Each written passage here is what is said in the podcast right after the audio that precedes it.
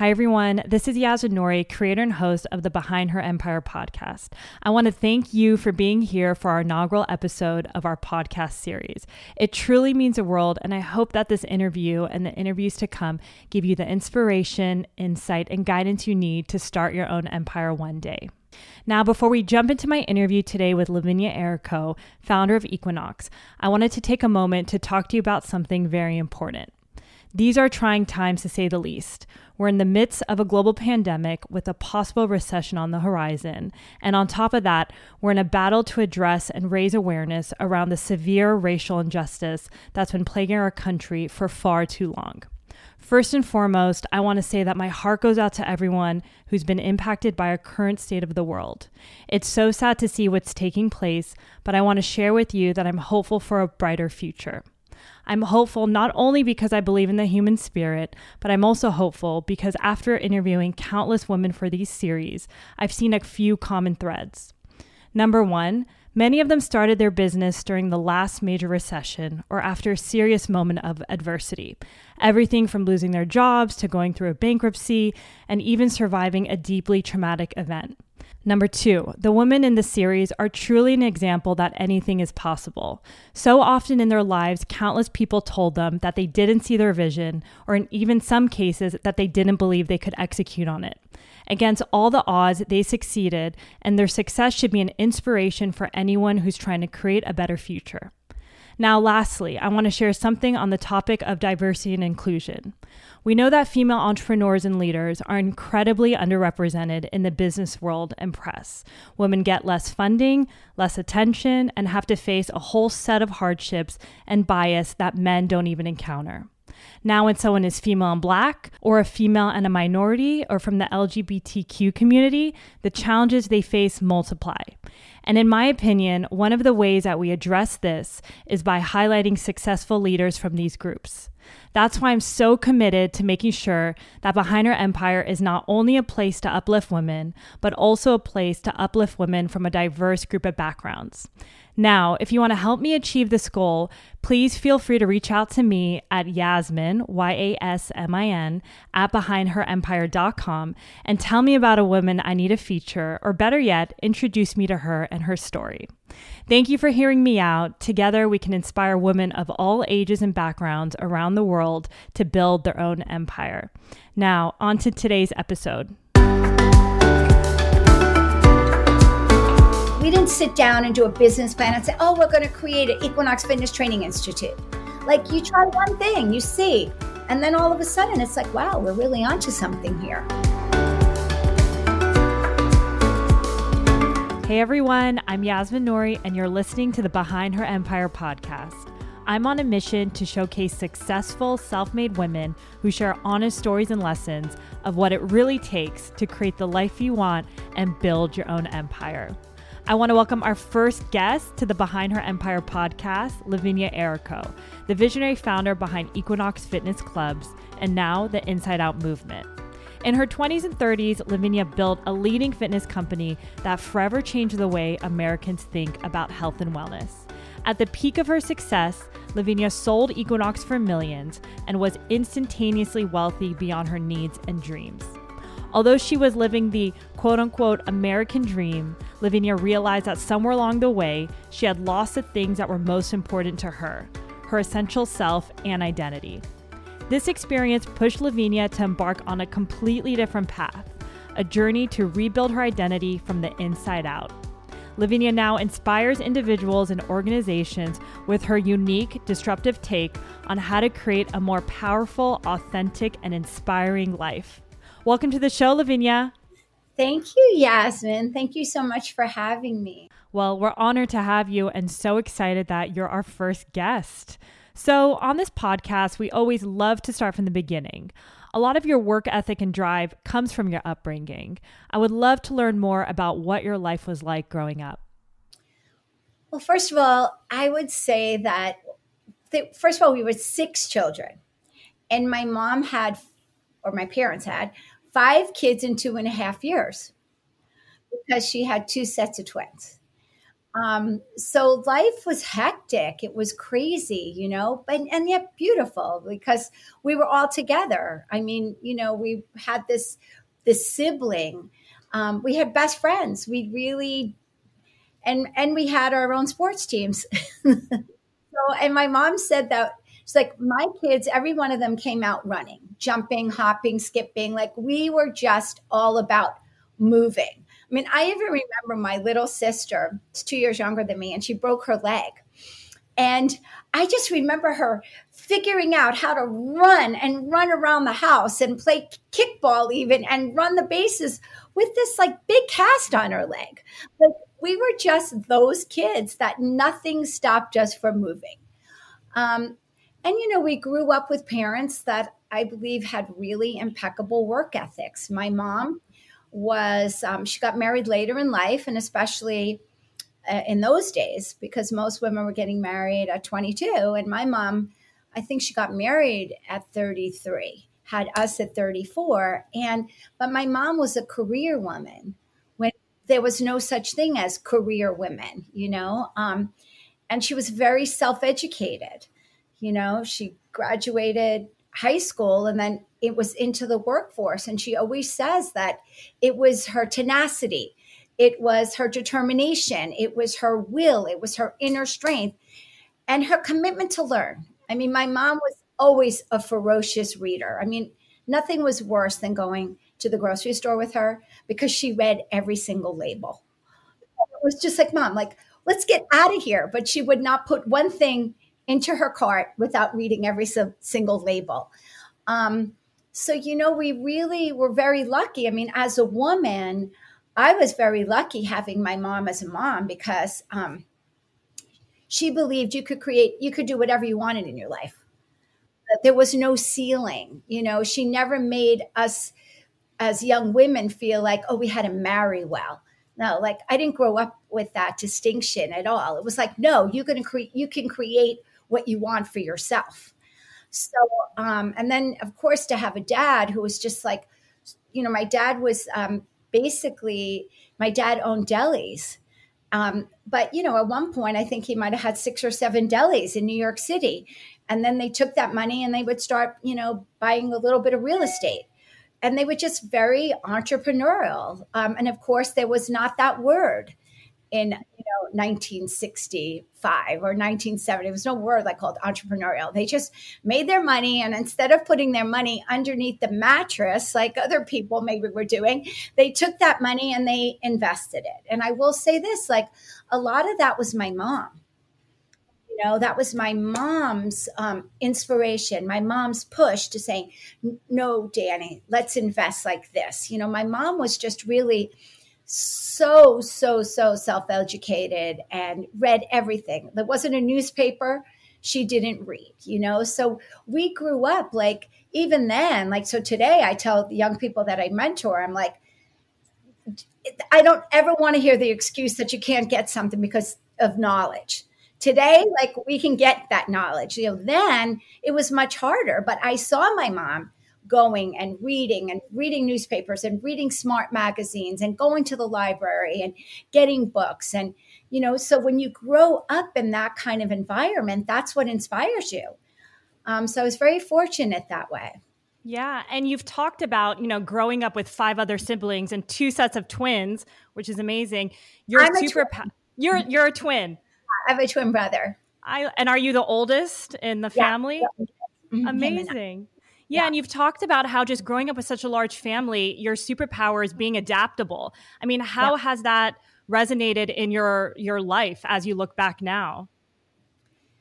Well, you know, because there were so many kids, and when you're the eldest, and by nature, I would say my my nature was to be a caregiver. Like, you know, when you go in and you start doing all your inner child work and you start realizing what you attach to and how you get your accolades and how you get your praises and how you like move through life, I realized that was a big part of who I was. So um, by nature, I sort of started taking care of m- my siblings at a very young age. Like I just remember my sister still had a bottle. They were two and a half. And so I must have been four. And I was literally getting up in the middle of the night or getting up six o'clock in the morning and taking their their old bottle that was in there and taking it out because my thought was, oh, I don't want them to drink that milk because it's sour. Yeah. Like four year olds even have that on their radar. Yeah. But for whatever reason, I did. And then I remember my mom even turned our our refrigerator around so I could open up the because before I was taking a chair mm-hmm. and getting into the refrigerator to stand on a chair to make them milk. And so she's like, God, like Lavinia, you're going to fall off the chair. And I literally, so she changed the refrigerator around so I could open it up and get the milk. Because even if she told me not to do it, that's just who I was, you know? And I remember we would go out to dinner. And because we were so many kids, you know, you go and you sit down to eat at uh, at a restaurant and you know, first of all, the diners, the people that are dining next to you, when they see six kids walk in, they're like, "Ugh, I can't believe I got stuck sitting next to this huge family." But the truth is, we behaved.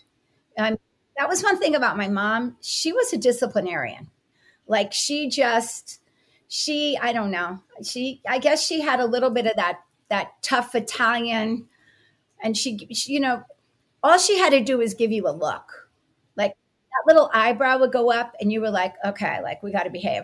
But i would even take it one step further. So before we would go to the restaurant i would walk around with a fake pad and i would take the i would make every one of my siblings tell me what they're going to have to order. And I was like already in my executive functioning. Like, what are we going to have? We're going to go to Levy's. That was like an Italian place we all love. What are you, chicken parmesan? What are you going to have? And if we would get to the restaurant and one of them would say, I'm going to change my mind, I'd look at them and say, No, you're not. Because I knew as soon as that dynamic could start, that can, you know, make my mom get like, I shouldn't have come. This is crazy. Because six kids, you know, all so young. So it was like, I figured out how to take charge um, in a way. Like I said, I think my little executive functioning just kind of, you know, keyed in and I started doing that. And before I knew it, and also because I loved going out, I was an extrovert. Like I loved going out for dinner. So I had to figure out a way that we could do like really fun things, even with six kids, and not be like they're hiring a babysitter and they're going out. Cause it was like, no, I want to go too. So it was like instinctively to do those things. Like when I look back sometimes and I'm like, like I even as far as like I remember when it was time for my one sister to learn how to tie her shoe. And I just remember because my mom would be that person that if you're going to tie your shoe, we're not leaving until Fran or whoever ties their shoe. And I would be sitting there practicing with my sister so that on the weekend when we'd be wearing sneakers, she'd get her shoes tied so we could all be out doing something fun. And like sometimes I think, how did I even know to do that? You know, let's sit down, practice how to tie your shoe. So I just by nature kind of took over that role. And I sort of would like look and foresee a problem that could possibly spark. And I was just in there taking the initiative to fix it before it could happen. And I do think in business and in life, cultivating that is actually a good thing. I love hearing your story because it seems like you're very much who you were as a child a caretaker, very dependent. But I'd love to fast forward to when you went to college. You know, you had a very big family on the East Coast and you're quite close to them. How did you decide to move to the West Coast and uh, go to USC? Well, I went to USC not straight out of high school because my my um my mom was not buying that at 18 years old that I was going to like just trek completely across country. Um, so at my next, I went. I remember going to this um, college fair in New York City, and you're just walking up and down all the different aisles, and every school's there to basically share how wonderful every one of their schools were. And I don't know why, but there was something about Ohio University. It had a dance department, it had an acting department, it had a communications. Like, you know, I had to have something to fall back on. Um, and there was something in their presentation that I thought, okay, that's good. And it was also that it was far enough that I didn't wasn't going to be expected to come home every weekend.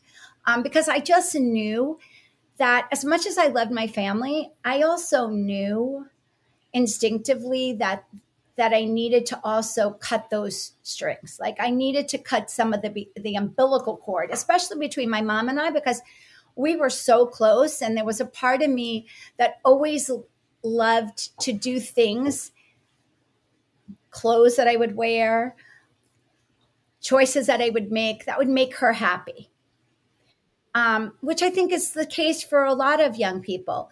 But, you know, I also knew on some level that I needed to explore every edge of me. Like, there, like, you know, that's how I mentor the young people right now is to really explore the edges of, of who you are. And I think I instinctively knew that I needed more of that. And I knew I couldn't do it under that you know, under those restrictions of my conditioning and my upbringing.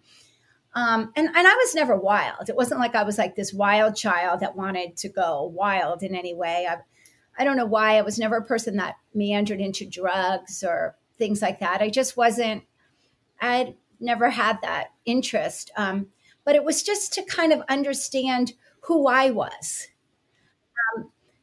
so yeah, my first stop was at OU, and I met a lot of great people, and and that was a a somewhat good experience, I would say. But I just knew that wasn't where I was going to stay for four years, because um, we were so different. You know, coming from you know New Jersey where I lived, but spending so much time in New York City, now being in Ohio, you know, it was it was hard for me sometimes to connect with some of the people because our lives were so different.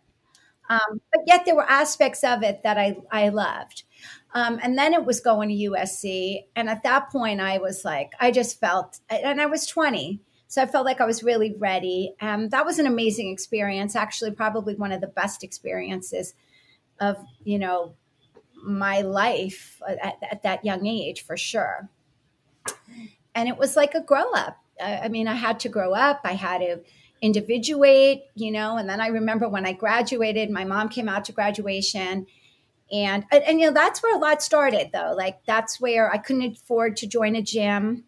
And that's when I, I was starting to really get into working out and I loved classes. So I started teaching classes and it's a way to make a little bit of extra money while I was in college. Cause you know, my parents basically paid my college. They paid like room and board and that was it. Like, yeah, so you had to be creative how to make money, right? I did. I had to really be creative. And then I remember at graduation, we afterwards, it was just her and I. We went out for dinner. We went to Lawry's on La Cienega. And, and my mom said, You know, I have good news and bad news. What would you like first, Lavinia? And I was like, Give me the good news. The good news is I'm going to pay your health insurance and your car insurance for the next few years. Great. The bad news, that's all I'm paying. And I was like, well, how am I going to live out here? And she's like, I mean, if you come home, you're always welcome to live home. But I'm not, we're, you know, your dad and I are not in a position to, to support that. We have other kids who are putting through college and we just don't have, you know, the funds for that. And, you know, and that was probably one of the best days of my life. I mean, that was like the day where it was like, okay, girl, I have to put on my big girl boots and figure this journey out because I wanted to stay. Like I knew I, I wasn't ready to go back. So you had this conversation with your mother. You're wearing your big girl boots, and you realized that you had to get different jobs to pay the bills, despite your interest in acting. So you worked in a department store and then a private nightclub. And then you eventually came across an idea to run your own business. Can you share more about your life at that time? So at that point, and I had a cousin who was actually living in LA at the time, and he was um, an actor on a TV show. And I remember one time his assistant wasn't able to go to the house, and he said to me, Hey, could you do me a favor? Could you go to my house and the Maytag man or the refrigerator guy or something was going to needed to be there, and they would give you like that four hour window like from 12, could you just sit at my house? I'll even pay you. I'm like, sure. So I do that. And then the next thing I know, one of his friends, he says, Hey, could you go do that for a friend of mine? He was a friend who was on, on, um, uh, General Hospital. And I'm like, sure. And by the third time that I did this for a couple people, I thought, you know, I could make a business doing this. So I started this company called 24 Hour Errand Service for those in LA who need no wait uh, errand service. Oh no, Express Errands, Express Errand Service, and my slogan was for those in LA who need 28 hours in a day. I love it. It's catchy. And I literally like literally started hiring all my beautiful actress friends who needed to make some extra money, and before I knew it, like I had six girls working for me, and we were doing everything because you got to realize there was no Uber in those days. So we were picking people up from the airport. We were, you know, moms, especially who were kids were out here working, you know, as actors, kind of got in with this little actors community. And we were doing like all these, taking them to the farmer's market to go grocery shopping. And then they went to their kid's house and then maybe picking them up and taking them the mothers while the kids were working or the you know grown adults working. And it was like I, that's how easy i realized business was. Like i didn't have this again and i i wasn't calling myself an entrepreneur. I just saw a need. Like that's what i was really good at. You asked me to do something three times and i'm like there's a business here. A lot of people would want this. Mm-hmm. And I think a lot of your story, I mean, even from working at Bullock's to taking these opportunities, is even if you didn't necessarily want to work there, you've always been very optimistic and open minded. So these opportunities have come into your life, which, you know, this is just the beginning of everything else that's come. So I think that's a beautiful point to, to bring up. You know, I always say, like, be open, be open, like, and say yes you know, I just, I'm that yes person. Like, I believe if somebody put an, something in front of me, even if it's like, like today, I must have gotten four emails introducing me to different people. And I'm the person that will write you back and say, Great to meet you, because I believe on some level, first of all, um, I believe in my own energy that what's supposed to come to me will come to me. Like, so, um, I'm just that person. And I've just always been that person, so open, so willing to pitch in and help in with my own hands, like, let me help. Or, hey, do you need some help? Or when something comes, like, yeah, I'll try that. I mean, unless it's something that's against my character or my values. Um, and I've gotten, you know, I'm not going to say I haven't gotten into slippery situations because life, when you are so open, life does show up and all of a sudden like you know i remember being invited to this party. I must have been about 23 years old but the truth is i was 23 and looked about 14 i just looked very young. And i'm walking in and there's like a bodyguard at the door or whatever and the guy says to me why are you going in there? And i'm like what do you mean? I showed him i said i'm of age. And he goes you don't belong in there. And i didn't know what that meant. I don't belong there and then I got, and I went in and I walked around and I could just feel. I mean, maybe he had already planted that seed that I didn't belong in there. Well, girl, I ran out of there when I just was like, he's right. I do not belong in here. You know, like there's something here that's not me. And um, so I just think like, but you, and then also to know yourself well enough to know that that's not you. It's also a that level of discernment I think has helped me along the way too, um, greatly. It seems like you've always been a naturally curious person. So you're in LA running your business, still going on casting calls, trying to be an actress. What was the impetus for you to move back to the East Coast? You know, I think if I have to like look at that moment, I had a brother that had come out and stayed for about a year. And then he went back. And I think, and I had gotten out of a serious relationship. And I remember thinking, if I stay here, I'm going to meet like the my person probably out here. And then I'm going to end up getting married here and living and having kids here. And I just thought to myself, I don't know if this is where I could be, where I could put my roots I also thought for that I would want to be back with close to my family. You know, I thought that that would be that was part of my journey. Um, so that was like that moment. Yeah. Yeah. And then you, so you went, you moved back home and then you switched careers again completely because you accepted a job at Lancome, right? In their well, corporate. What happened was I got back home and at this point, I think I was about 26. And yeah, I was about 26. And I thought, what am I going to do?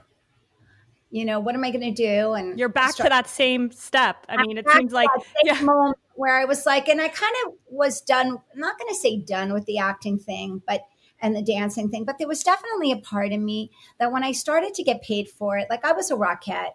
The Rockettes came to LA, and I auditioned and did two, two, you know, Christmas shows with them, and some of the girls were talking about coming back to New York and working that. And I was just like, you know, I wasn't feeling that. It was like I got that off my bucket list. I guess even though I didn't know I had a bucket list at a young age, but when you're a dancer and you do that, and then I had also worked on the TV show Fame, doing some of the dance stuff. But I also noticed that um, when I started getting paid for that, I didn't love it as much know, it was like something lost for me in in the working, working, dancing, performing, and then getting paid. A lot of standing around. A lot of it just wasn't me. It wasn't what I thought it was going to be. You know. And then I, so I didn't. It's not like I wanted to go back to New York and stay in that lane. And then I went and got my real estate license just because I thought, I don't know, it just seemed like everybody got their real estate license. And I went into this very this wealthier area where we didn't live, but I went there and I thought, well, if I'm going to sell houses, I'm going to sell big, beautiful, expensive houses. And I went up there and they hired me right away. And I went on my first caravan. And I, I had to think, like I said, I was about 26 years old, maybe soon to turn 27. I went on my first caravan and I remember coming home and I said, to, and my mom was so excited. She was excited that I got into that office because she thought it was very competitive to get in there with them. And since I didn't know anybody and or know anyone. Anyway, and then I go on this first caravan and I thought to myself, like, I can't do this.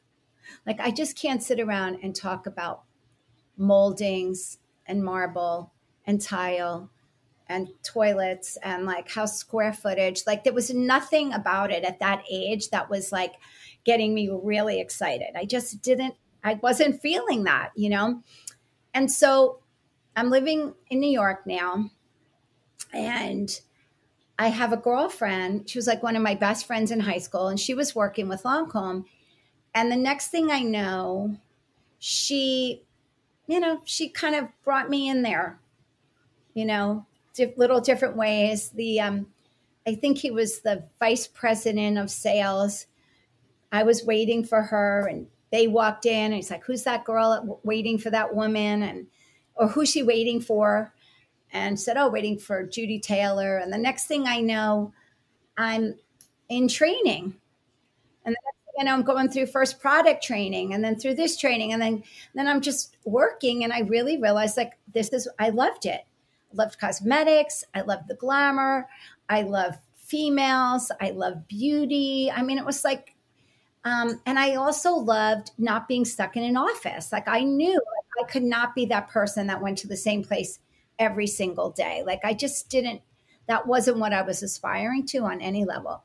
So yeah, and I just kept getting promoted. I kept getting promoted. I think I, I again, I had that work ethic and I had that curiosity, and I could like what I think my superpower was.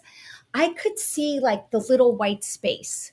Oh my God, create that, or we could create that. Like I wasn't creative interesting enough, like as an artist, like painting or drawing. Like my twin brother was amazing at that. Interesting. That's why he creates these most beautiful spaces and and the details of what he does is just he's genius in there.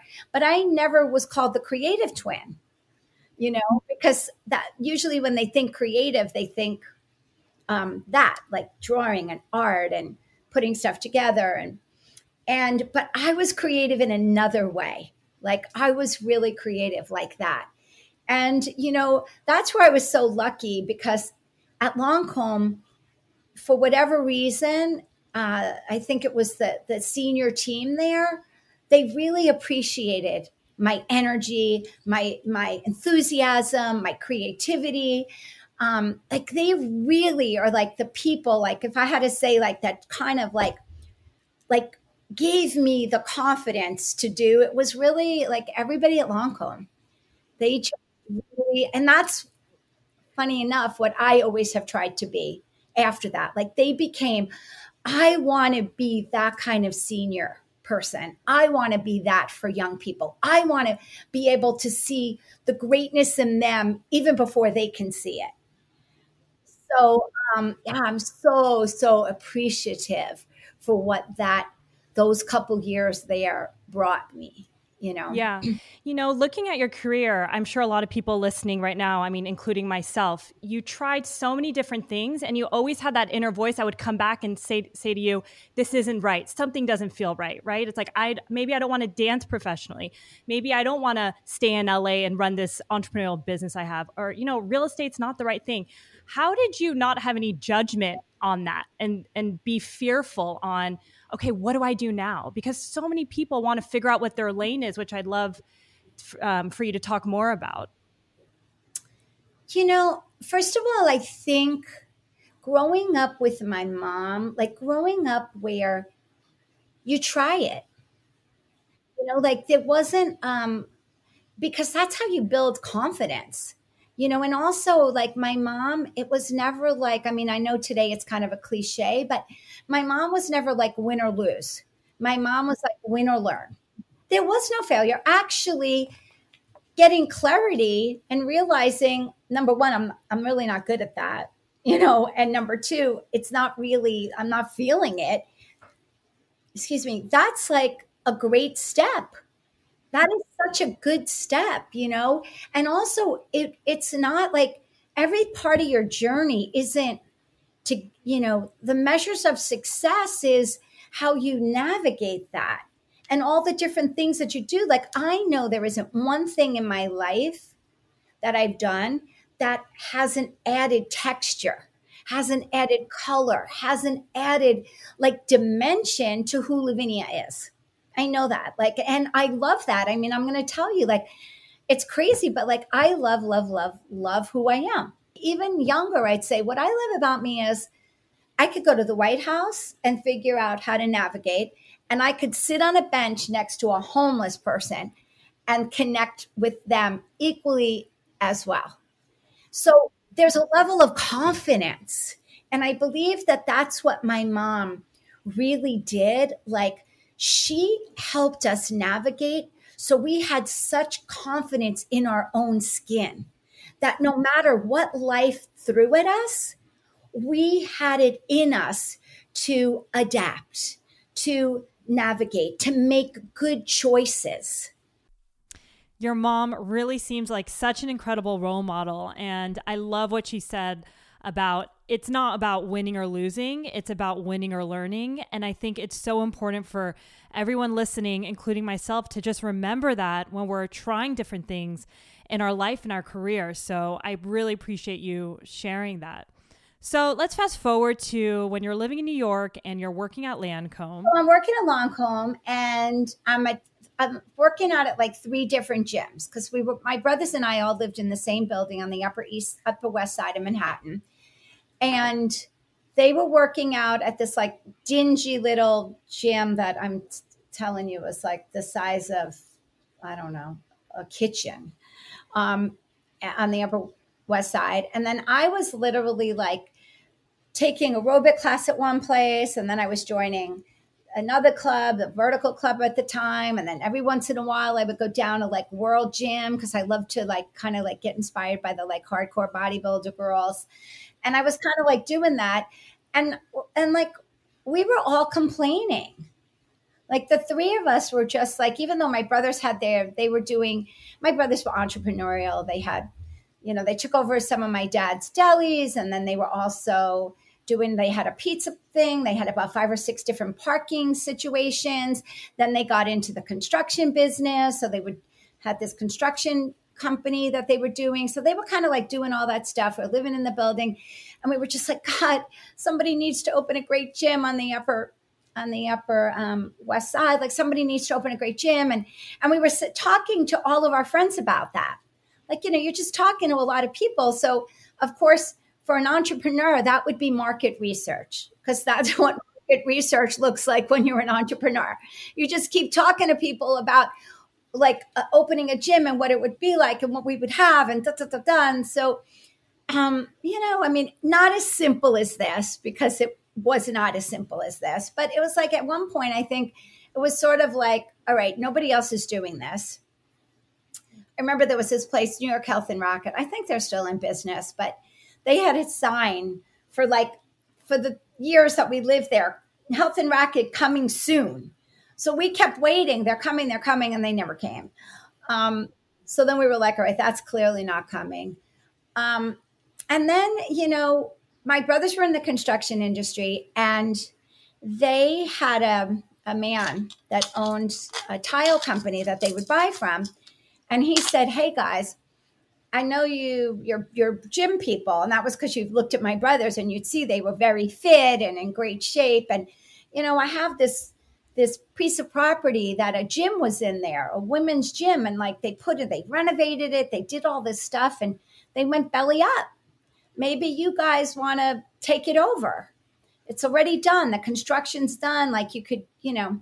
So that wasn't in Manhattan, and it certainly wasn't on the Upper West Side. so just jumping in, you didn't immediately join your brothers to start this club, and it looks like through a series of events, you met a consulting company who actually wanted you to launch all of their own fitness clubs, which was very similar to what you and your brothers were thinking of doing. And at that point, you had a conversations with your brothers. Can you pick up the story from there? So then I remember my brother looked at me and he was like, Well, if you're going to do that, Lavinia, you might as well work with us. And it was like, well, I wasn't going to go to work for them. Like, first of all, I wasn't going to go and move to Boston.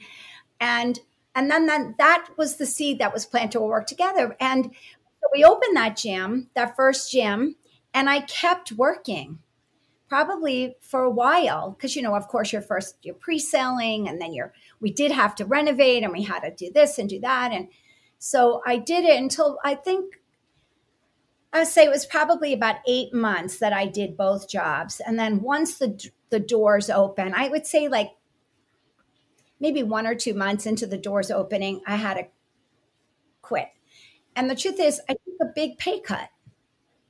Like I definitely took a pay cut. Um, Did it feel like the right move to you at the time, like in your gut, or how were you feeling? It really did. Like I can't explain it. I just felt right. And I even remember I was dating this guy at the time, and um, he was a, a doctor. And I remember his mom when I to- when I told her, she was like, "You're going from an executive to owning a gym." I mean, she had this look on her face of such disgust. I mean, where like, is she now?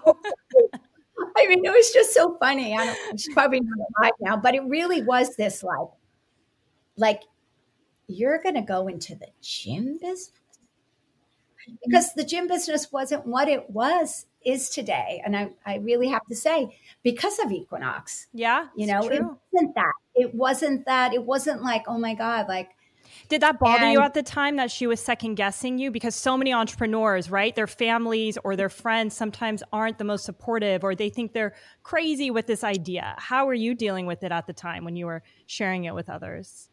Um well, you know, it's interesting because I even remember my dad having a conversation with me like, Levin, are you sure? Like, you have a car, you have an expense account. Like, you know, I remember him, you know, having a conversation with me like, maybe you should just wait a little bit longer to see if this thing is even going to get any traction, you know? And I was just like, I don't know. Like, there was a part of me that just was like, it all first of all, I loved that business. Like I loved it. Like I loved, like even before we opened up an Equinox, when I first moved back to New York, I wanted to open up just like a workout studio. And my brother Danny was even helping me negotiate a space. And I was it was going to be called the LA workout because I'd been teaching aerobics here in LA. And LA, my nickname growing up was La. They called me La because Lavinia was La. So it was like I had this whole vision, the LA workout, da, da, da, and for whatever reason, the man that owned the building really did not want to put a workout place in. He just thought it was not a good business. It wasn't viable. And I remember we did the logo and we did everything, and I was so excited. And so that had always been like a real passion, and probably because I was a dancer. So for me, moving my body was also, it was like, it still is. It's my happy place. You know, so you, you know, when you look at the things that you really want, like, you know, always write down the things that I want. And one of them is like to be around people, you know, to be in a healthy environment. If I'm moving my body, I'm healthy, I'm happy, you know. Um, so it really had all the things that, or what, what I call today that were aligned with my authentic self. You talk a lot about how you and your brothers were really aligned with your passions. Your brother Danny was running the real estate and finance of the business. Vito was involved with the design and architecture. And you were really driving the marketing, branding, and new programming within the gyms. Can you share more about your dynamics with you three together? There was magic because every lane, they were experts and visionaries in their lane. Now, of course, some of the lanes crossed over. I mean, especially the lane that we all like to move our bodies. You know, and I think we all are outgoing and like people. Like there were so many things that, but it was that each one of us, like my brother Danny, really like was amazing. I mean, I remember going to look at the location. It's actually a building we own uh, that we own at 895 Broadway down at 19th Street. And I remember him taking me down there, and I'm thinking, like really danny? 19th street? Like who comes down this far? Like i have not one bit of vision in in that at all. And he was like this is going to be the new 57th street. I was like what are you kidding? And he's like no everything's going moving downtown. You'll see lavinia. And i didn't have the pulse for that. That's not where that was not where my visionary was. That's not where my juju that's not what like downloaded in me you know, but that did in him. And so we did. And you know what? Like that building, like, is just magical. And like my other brother, who was so like, I mean, my other brother, Vito, like, started making the most beautiful furniture in seventh grade. Like he literally like wood shop, I think it was called wood shop in school. And instantly his teacher saw a talent in him and then my brother would literally spend hours after school in woodshop learning how to do and make. I mean, he made my mom furniture, like he made her beautiful furniture. So for him, like craftsmanship and design and making beautiful things and then of course making beautiful spaces and you know so it really was the the magic of all of us that created what Equinox was. I always feel like I want to really emphasize that, especially for entrepreneurs, because I really don't believe you can do it alone. Yeah, seems like you guys were growing so quickly and you were creating, you know, this culture that didn't even exist at the time. Right. How were at the time? Were there any female founders, or what was that like for you building a company in the early days of Equinox? You know, it's interesting. Maybe because I was in Lancome, and I was already in like I was uh, in in the cosmetic industry, even though like at the top top, yes, for sure, it's all men, but I was around a lot of women executives. So I had already, I don't know, I didn't have that. Now I I remember like my where my brother would sometimes take me to a meeting. Um, I remember one time I was walking to, I think it was a bank meeting, and he was like, "You have to. You're coming." And I'm like, "Why am I going?" I'm thinking like, "That's your stuff. I don't I, like. I can't talk numbers. I can't talk anything." He's like, "No, just like." He, was so cute. He goes, "Just do your Lavinia flowery stuff. Like, talk to them about the brand and how great the brand is, and just you know, like he didn't just like talk about just do you, Lavinia." And and I remember thinking, okay, well, that I can do. But you walk into a room, and of course, it's a big bankers type of room and they walk in and my first reaction was like, oh, dang, like everybody's in suits and this. And then it's like they start talking to me like I'm the wife of one of the brothers. Yeah. Like, and then all of a sudden, and, and it was really funny because Danny would look at me like, you know, because that would be like, are you kidding? the wife. Like, she's, yeah. like, so, um, but you know what? Like that, that happened a few times, but for the most part, I don't know. Like, I've never been this woman. Um, I'm not like I am woman, hear me roar. Like I am mm-hmm. not that woman. I am not, I, I'm just like, show up, be the best version of yourself. Understand that men and women, like I love collaborating with men because very often they approach things, they see things differently. Like I am not that, even though like I always say women are my tribe, but I, I enjoy working with men. I, I really, I don't, I, I'm not, I don't look at it in, in that lens. And maybe that's why I've never, I just like to collaborate. Yeah. I like to create with diverse space. thoughts and ideas and people. And people and differences. I love differences. Like I would say to the people, my team, like, don't come in here and give me Lavinia. Don't give me what I can come up with myself to impress me because then I don't need you I need you because you bring something different. Like, and I would always say, like, don't try to impress me, just inspire me. Like, that's who I am. Like, I get inspired. I even get, because I'm curious, I get inspired by different thinking. I get inspired by a different approach. Like, I get inspired by hearing your point of view on why the members would like something this way. You know, I think things get so um, flat when everybody's just trying to give the CEO or the founder or whatever what they think they want to hear. You know, like I I don't vibe with that, you know, like because I, I think one of the things about Equinox that made it so special was that somebody could come into Equinox, a woman or a man, a woman with like a navy suit on and white pearls and be comfortable and yet they could right next to a person that's completely tatted up with nose rings and whatever.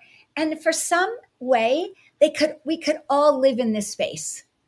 We could all sweat in this space. Like that that place and and that's not a lot of places where you can have that level of of differences. I mean look at the world we're in now like whew, yeah.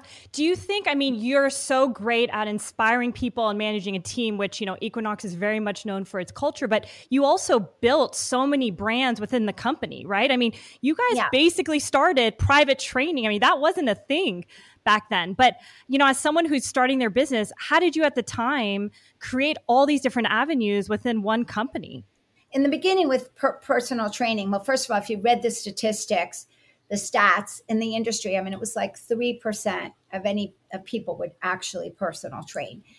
And so, you know, there wasn't obviously a real need, but I, I think what happened with us was we had seen how um, having individual instruction in our lives was really great. Like even me as a dancer, like I was in a dance group, but then my mom got to a point where I went and I took private lessons because individual uh, attention actually would help you, you know, would help you uh, um, excel in whatever excel. you're trying to. Yeah.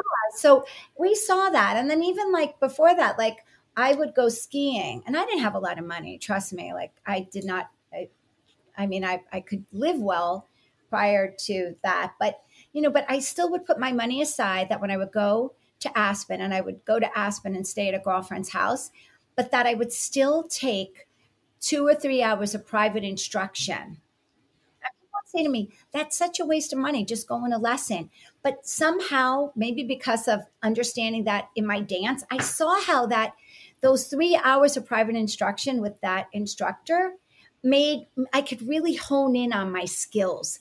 And then the rest of my trip, I was able to, you know, really um, use that to get better. So I think there were some things that we constantly innately knew. Um, again, because in those days it was really just celebrities or professional athletes that were personal training. It wasn't like, you know, um, executives even. So I mean, then it was like, then we started realizing, and that was actually the brainchild of my brother Danny. Like my brother Danny saw again because he was so good at finance, so good at the numbers, so good at figuring that out. And then he was like, you know what? We're going to create these tiers.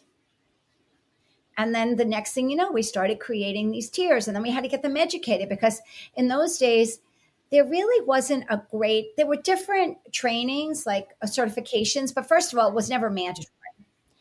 And then I remember working, I was working with a trainer. He wasn't actually even an Equinox trainer. He was, we were on the workout floor and he would keep putting down other trainers. He'd say, See that move? They shouldn't be doing that with that person. You see that move? He shouldn't be doing like Linnea, like people are going to get hurt. So then I remember going up to Danny and say you know, I don't think we should just let people just do whatever they want with people. I think we have to kind of, because Alberto keeps getting in my ear that that woman is 40 pounds overweight, should not be doing that exercise. And that woman, and then Danny would say, you know what?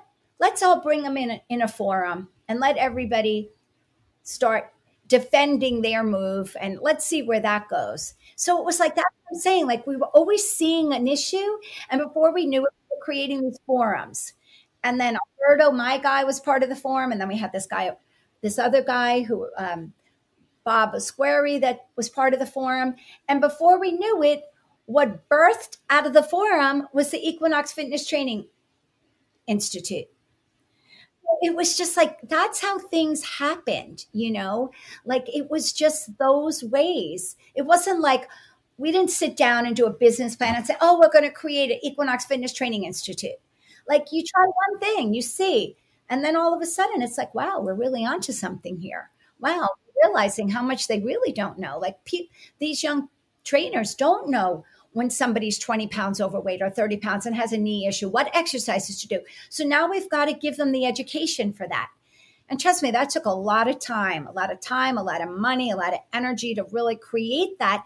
But that was like, that was our breakaway.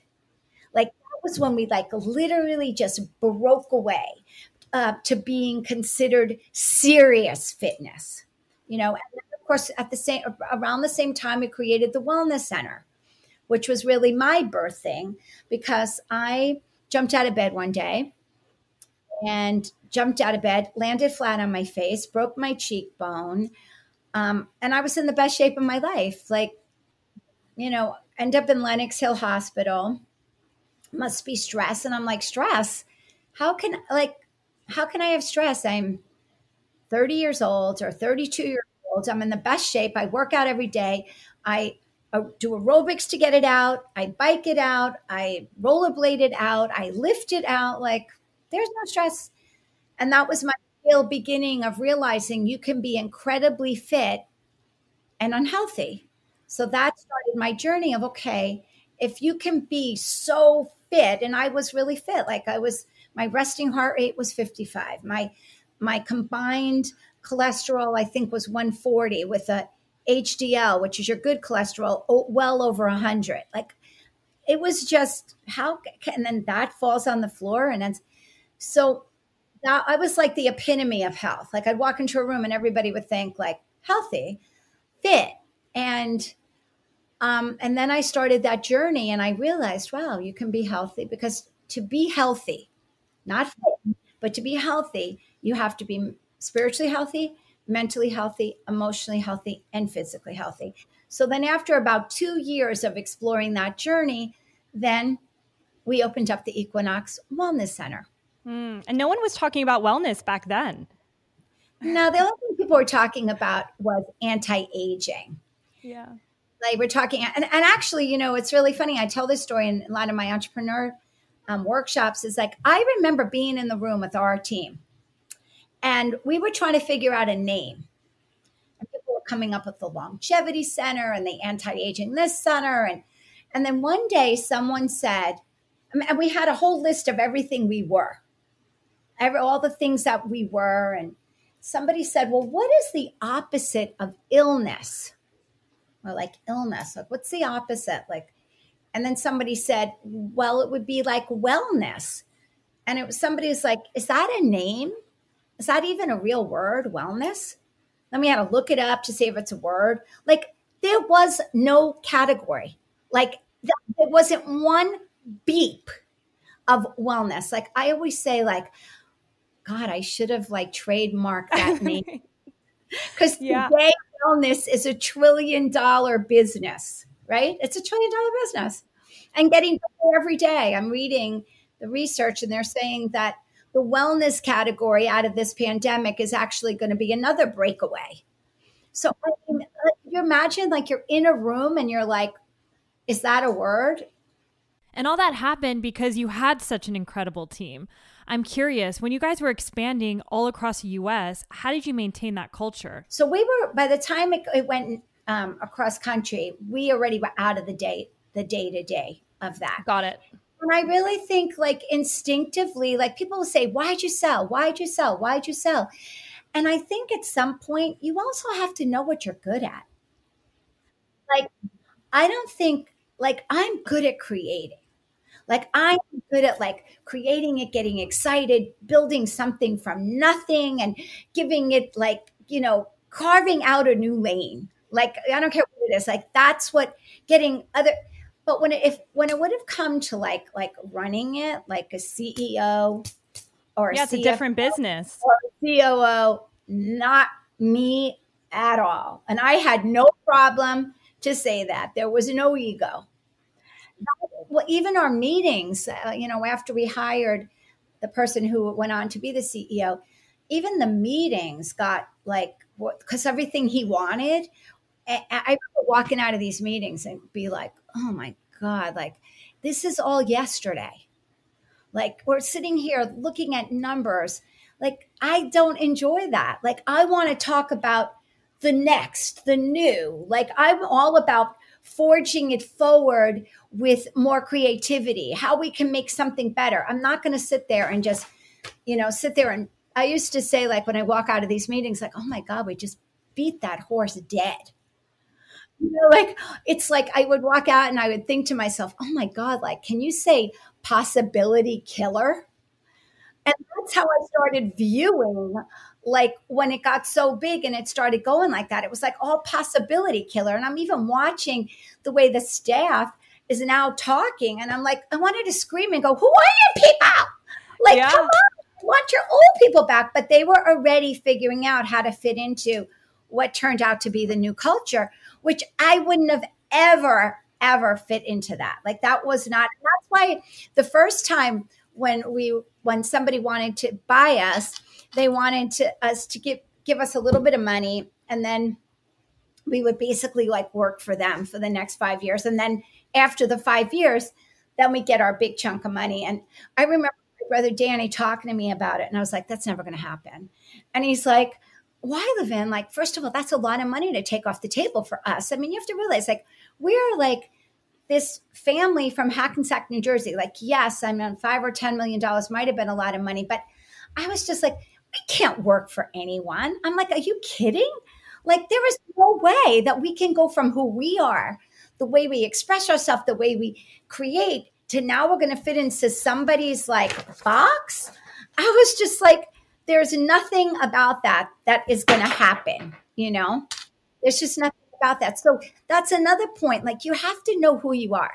Like, I know a lot of times when founders, when they go into it and they start, um, you know, they start uh, going through VCs and getting money and doing all that. And then you need the, they want to be the CEO.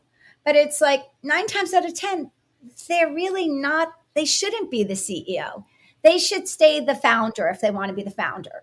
You know, I know there's a lot of people now that are all doing these. There's these amazing people that come and they're helping founders. They're working with them as a consultant for a year to be, to help them become CEOs.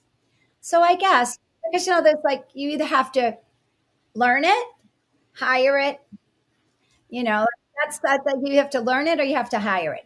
I would have never, that would have never been a trajectory that I would have. And I remember our controller was trying to get me to go back and get my master's and so that I could go into that role. And I remember thinking, like, if I'm going for my master's, I'm getting it in like something creative. Like, there is no way I'm going back for that. Like, I'd rather hire somebody who could do it. Like, that was always something I thought you could hire.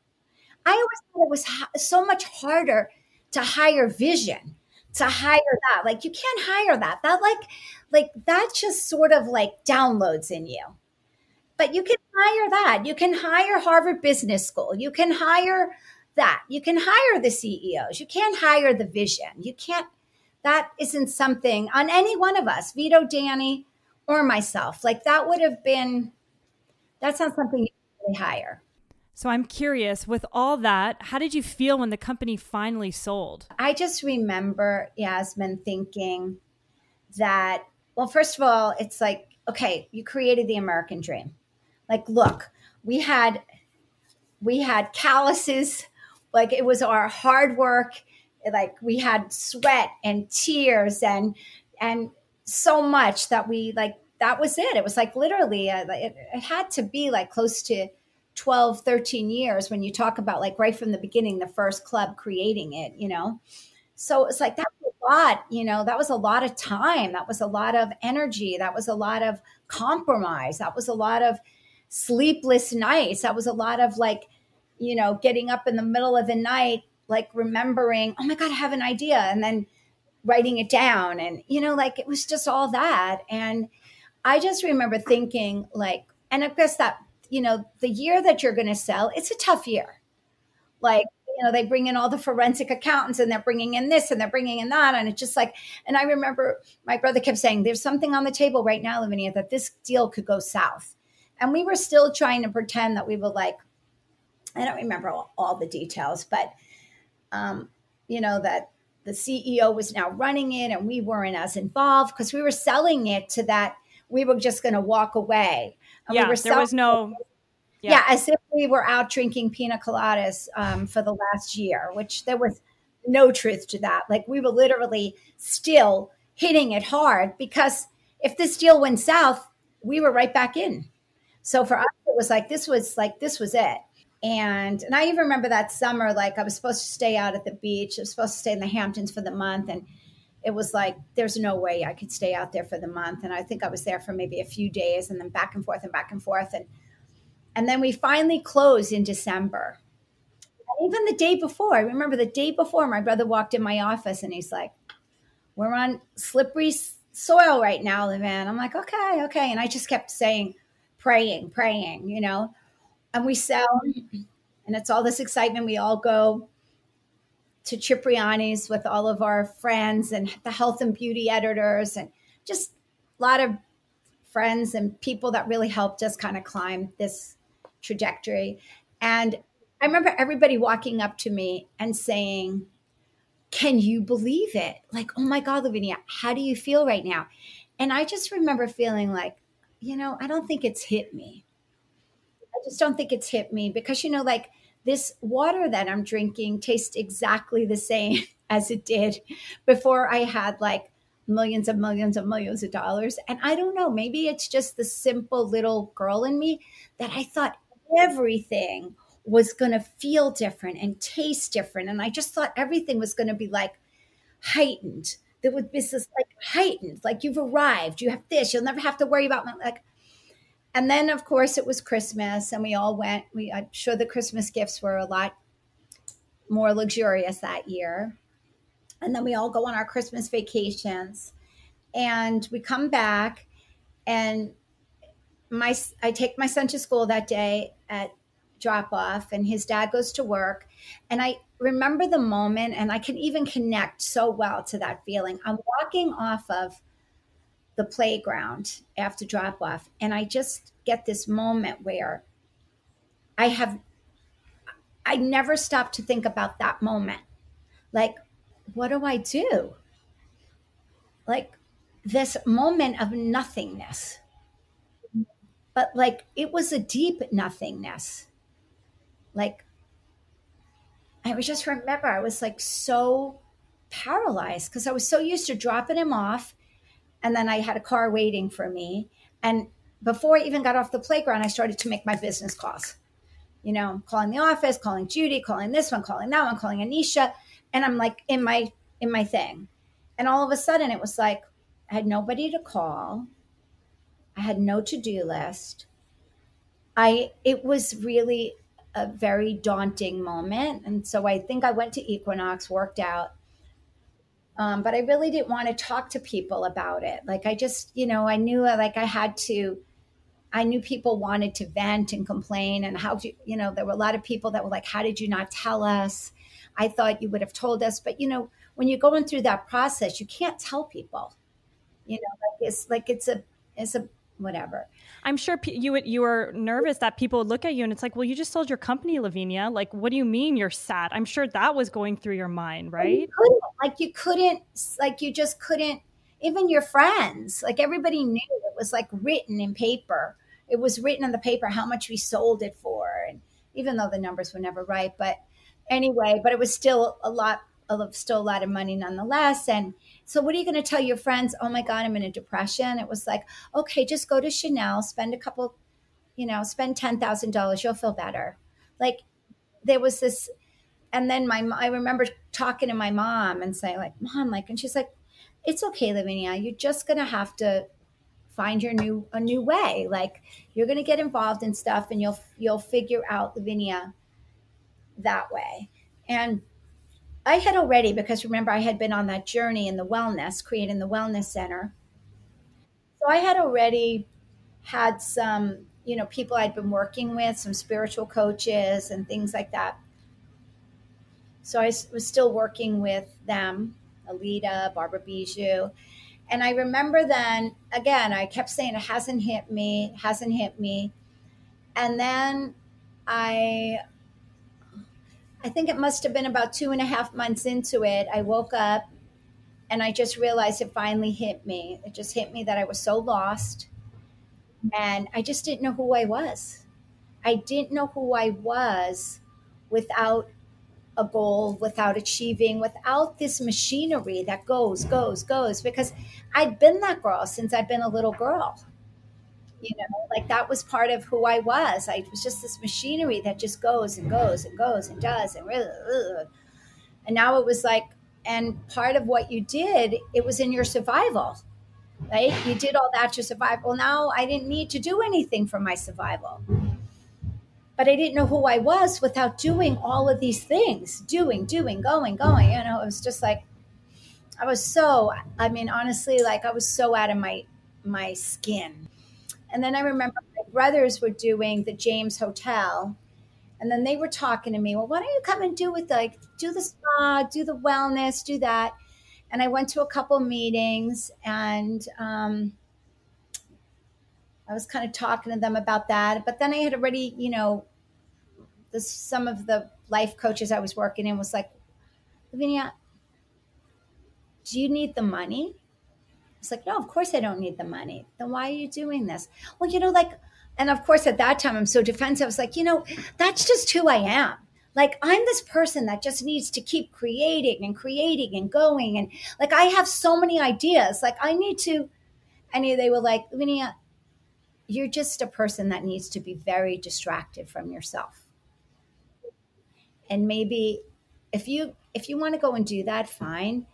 But we can't tell you no, but at some point, something's going to happen and you're going to have to deal with what, what it is you're so gracefully trying to avoid by creativity, by creating and creating. And, and, you know, it was those couple of years of looking deeply into that that you know so i always say like the two big things in my life yes like i know everybody always wants to hear the equinox story but for me it's like and why i'm so passionate about what i do now is because it's the building of lavinia.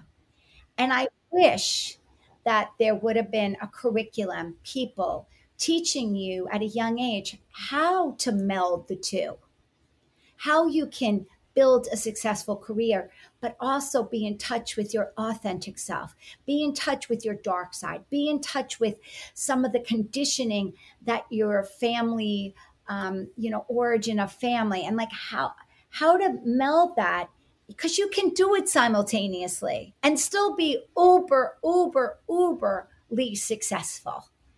I love that. And for the women listening to this podcast right now, what advice do you have for them to find their authentic self and find that lane that they should be in? Well, I also have a a theory that you don't find your lane, your lane finds you. Mm. So when you start connecting, and then, uh, that's why, like, connect to the things that you know you love. You know, you worked so hard in the process of finding your own lane. How do you recommend going through that process for the women that you mentor without hitting that same exact burnout you experienced? You know, that is, Yasmin, it's a very hard one because our society sort of sets it up that you just have to work these ridiculous hours. Just ridiculous. And, and the thing that's interesting is that is never sustainable. You know, like you can't sustain I mean, I remember being like, I remember literally being on this train. My brother Danny and I were going down to to Philadelphia to meet who who would end up being our human resource person. And I even remember on the way down there thinking, why are we on this train? Like, why is she not coming up? And it was very interesting because that woman already had boundaries. And she let us know. I mean, look, you guys want to come and meet with me, you can come meet with me. But I don't I have two young kids and I don't see myself schlepping to New York and doing that. I'm certainly not moving. My husband's an attorney. And you know, but we were like I guess like when you think about like the pit bull on the bone, when we wanted something, it was like we were not giving up. Like we just had that level of willfulness. And I feel like sometimes Danny and I together, it was like we were like, could really inspire somebody, like, you know. Um, so we go down there and we sit with her in this. I mean, when I tell you in the train station, in this really disgusting um, coffee shop, and we sat there and the three of us just laughed we laughed. We had such a good time. We were like telling, we were telling like work stories and some of the stuff that was going on at Equinox and, and how passionate we were about what we were doing and why we needed this person and why the person who recommended her and blah, blah, blah, blah, blah. And, you know, she says she went home and she said to her husband, you know, I know this is ridiculous, but I really love them. Hmm. I really love what they're doing. But what I, why I'm pointing her out is, there is no doubt in my mind that that woman, because she was smart, creative, she could have created her own brand and been like, I'm sure, uberly off the charts successful. But she chose, she had boundaries around what she was going to do. So she never had that big, but you know what? She had a great life. You know, like you have to be realistic about what it is like and yet she has a very successful life. I'm sure she'll tell you her life was super successful. Now she didn't have the big payout that we had but so what? At the end of it the money isn't what makes someone happy. And unfortunately this society right now is so based on that is what shows how happy you are is how much money you make. And it's so not it is so not the case so not. We never got into Equinox thinking, I mean, today when I sit down with young entrepreneurs and they show me their business plan and their exit plan is in there, I don't invest in stuff like that. Like, I'm not that person. Now, I know there are investors that need to see the exit plan, but for me, I need to see that this entrepreneur, if I have to work for the next 20 years doing this, like, I'm in. I love what I'm doing. If there's an exit that can be worked in there and it's great. If not, like I'm in it, you know? That's the energy that I personally find really inspiring. That's the character that I like to invest in. Um, so I think, you know, it's it's getting clear on who you are. You know, now if you're just that person like that it's all about money and title and having the CEO and you know, like and I see that and trust me, I see that a lot. I see that a lot in young women that were, you know, high achievers at school, graduated, da, da, da, da, and then went on got their masters, and went on did this, and then did that, and I've declared they declared themselves at ten years old they were going to be the CEO or the whatever, and there's still it's that little girl that's still running that show you know? The same way if i didn't pivot out of acting that was the little girl at 10 that said i want to be an actress. Yeah but at 24 i was realizing there were a lot of things about this industry i don't really like. It's not really speaking to me. There's like a whole side of this industry that's very sleazy that's very uh, dark and i'm not feeling it. But i'm not going to be like but i declared that at 10 years old and now i'm going to be a failure if i don't. Like we we all have the right as we gather information and as we grow and we realize who we are i don't want like this is really not like i had to tell an entrepreneur recently who i'd been working with and i know she really wants to be a ceo and that's been her trajectory and that's what she wants to do. And finally you know a couple weeks ago i said i don't really think you want to be a ceo and she's like what are you talking about lavinia? And i'm like listen when i listen when I really listen to what you talk about, and when I listen to the excitement that bubbles up in your voice when you're talking about going to your daughter's school and listening to the poetry day because you're getting to work a little bit at home right now. And when you're doing this and you're doing that, honey, that is not the trajectory trajectory of a CEO. Like a CEO is literally gets up at 4:30 in the morning. They're getting on, they're reading everything they need to read. Then they they're usually they have their private trainer come to their house at 5. They work out from 5 to 6. I'm talking about like the beginning CEO. They're at their first breakfast meeting at 7. They're working, they start their day. They're they're not getting home till 7, 8 o'clock. They're traveling during the week to go and see to do speeches or they get home Friday night at 11 o'clock. They have Saturday with their family. And by Sunday at four o'clock, they're back at it. Like that. And when you're working your way to that, you're even working more hours than that. I don't see that in you. And like, but you need to see that that's not what lights you up. Like, that is really not what's lighting you up. What's really lighting you up is this, this, and this but for whatever reason, you're framing it as if I'm going to fail. It's the framing of it that's that's creating this this um, situation, this imbalance, this duality. Um, and I think you know after that conversation, she texts me a little bit, and she's like, "Wow, this has been one. I've slept better this week than I've slept in a really long time." Wow. And now we're gonna, now we're going to carve that out. What may be that? To really be more aligned with that bubbling of her voice when she gets excited, that twinkle in her eye. Like now we're going to start carving out those things. And you know what? I would imagine in five years it's going to look, look a little bit different. Mm-hmm. And that doesn't mean she's not going to be successful. I believe she's going to be overly successful. I think that self awareness is so crucial, especially because entrepreneurship is that thing that everybody wants to do today, and it's not the right life for everyone. So I really appreciate that takeaway. Another topic that's so key is the topic of self love. From your perspective, how can we step into it and create more of it in our lives? Well, you know, I do think a lot of that does start with your family of origin. Like, I do believe that it's in the way in which you are brought up. But most people are not brought up because they're brought up to fit into the family, um, the family box. You know, this is what we do. This is how we say. This is how we behave. You know, they're not really allowed to fully express themselves. And I don't mean nasty. I just mean like, you know, whatever. If it's a kid and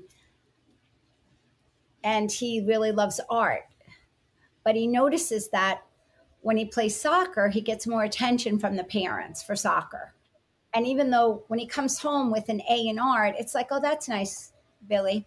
But when he comes home with an A in math, you know, it goes up on the refrigerator and everybody knows that he got an A in math. And then he realizes very young, okay, these are the things that I get recognized in my family for sports and grades. But yeah, being a great human being, being able like coming like getting noticed as like a person at school that has beautiful character is able to connect with other kids in a really nice kind gentle like whatever. They, they don't get accolades for that. They don't get noticed for that. They don't get noticed for their great so that at a young age, little Billy learns, okay, this is what I have to do to fit into this family culture and be loved, right? Then all of a sudden, then little Billy goes to school and goes to college and goes into finance or whatever is going to make the family go, whoa, whoa, whoa, amazing, amazing. Look at him. We're so proud he got into this school, whatever. And then all of a sudden, he's 30 years old and all of a sudden you realize he's like drinking a lot of alcohol or doing a lot of this. And what's the story? And then all of a sudden it's like he's not, he's not lit. He's not getting out of bed in the morning excited. He's not feeling this thing of like, oh my God, I love my life. Of course, he doesn't love his life. He started suppressing what he loved at eight years old because of the family culture. See? Yeah. So yeah. That's why, and that, and and I want to understand, like, it's not because the parents don't love you. Like, it's not like, oh my god, my parents did, they loved you. They did the best that they can. They did not get the manual. I mean, that's what I love about today. Like, there's so many amazing, amazing people out there that are doing some great things to really help people parent that kid that really does have self love.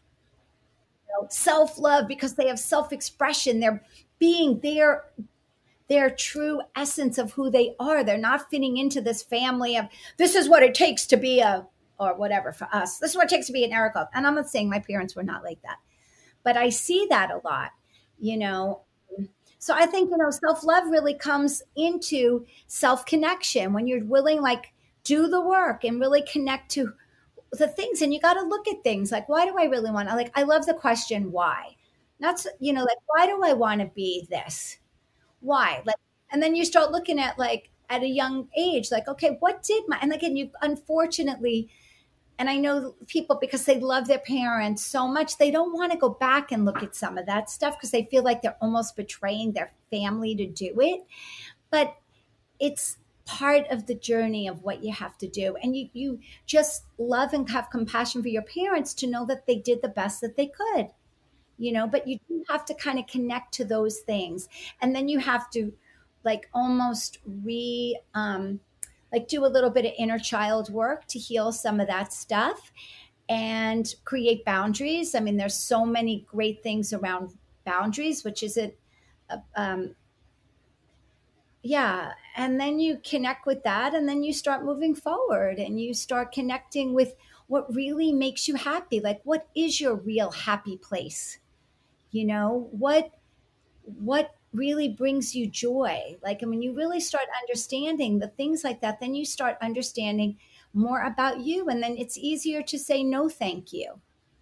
You know, like I remember telling a woman who would, would always invite me in the Palisades to these things, these events. And finally I said to her, Look, when you want to go to lunch alone, I'm your girl. Call me, we'll go and we'll have lunch, super cash. But please stop inviting me to those like tragically hit luncheons with who's who in the Palisades. I'm not, that's just not where I'm at in my life right now. And it's like, but I, I mean, I remember her looking at me. She's like, but Lavinia, like everybody I know would die to be invited to that. I'm like, I understand, but I'm not that. You know, like it was just such a clarity in who I am. Like I know who I am. I know the way I want to navigate my life. And I think when you do that, and people will say, like, man, Lavinia, she's going to call it the way she sees it. And i think then they start really respecting you for for that. You know that's really interesting. I never thought about it in that way and the connection between self-love clarity and boundaries.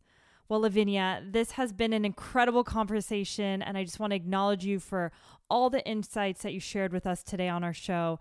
And I also want to acknowledge your amazing team and all the work that you're doing with the Inside Out movement, which we'll add more details in our show notes for the guests to learn more about. And that's the truth. It's like I have an amazing team of people around. I mean, one of the people I've, that's on my team, I've had, uh, she's been on my team from Equinox. I oh, like 30 years ago. Wow. No, not 30 years ago. She came on, I think, about 26 years ago. And I still work with her. And, you know, everybody else is just so important. And that's because they also, every one of these women are passionate about what I'm passionate about. Like making women stronger in like a fierce, fun, like keep the fun factor, keep the feminine factor, keep the joy, you know, and yet be able to like like look, we work hard and I still work hard. Like I have people like my niece was here yesterday and she was out at the pool because we're kind of social distancing, quarantining. And she's like, What's up? How come I haven't seen you? I said, Girl, I'm working. And she's like, I can't believe how hard you work, Aunt Levan. Like, that's amazing. But you know what? I don't know what I would do during this pandemic if I wasn't working. Like, I really feel so blessed to be able and to have this team of women around that I just genuinely love jumping on the call in the morning with and listening to their ideas and their passions and and there was just this respect of like I love their ideas even if not all of them are aligned with everything for me but it's like let's let's do it. And for the most part it is you know and they're fun. Like every single one of them like you'd want to go out and have a drink with or go to the beach with and spend the day with. Like and that's another thing that's really important is to have people around that you really that you like like that that you just want to be with like oh my god like i just I love being with you, you know? Yeah, you have a great team. And I think just having a mission that you guys are all aligned on and that's bigger than yourself is so key. And you can just see it with your programming and just the conversations you guys are having. So I'm excited to see what else you guys are up to. And I want to thank you for taking the time to chat with us, Lavinia. All right, great. And I wish you all the best on your endeavor. I know it's going to be amazing. I know you're going to be very successful. Thank you so much for listening to this episode of Behind Her Empire. If you enjoyed this conversation, it would mean the world to me if you would consider leaving a review or sharing this episode with someone who might be inspired to create their own empire. To stay updated on new episodes or join our private community, visit behindherempire.com to sign up. I'll see you next week, and until then, remember you're always in charge of your own destiny, and it's never too late to start your own empire.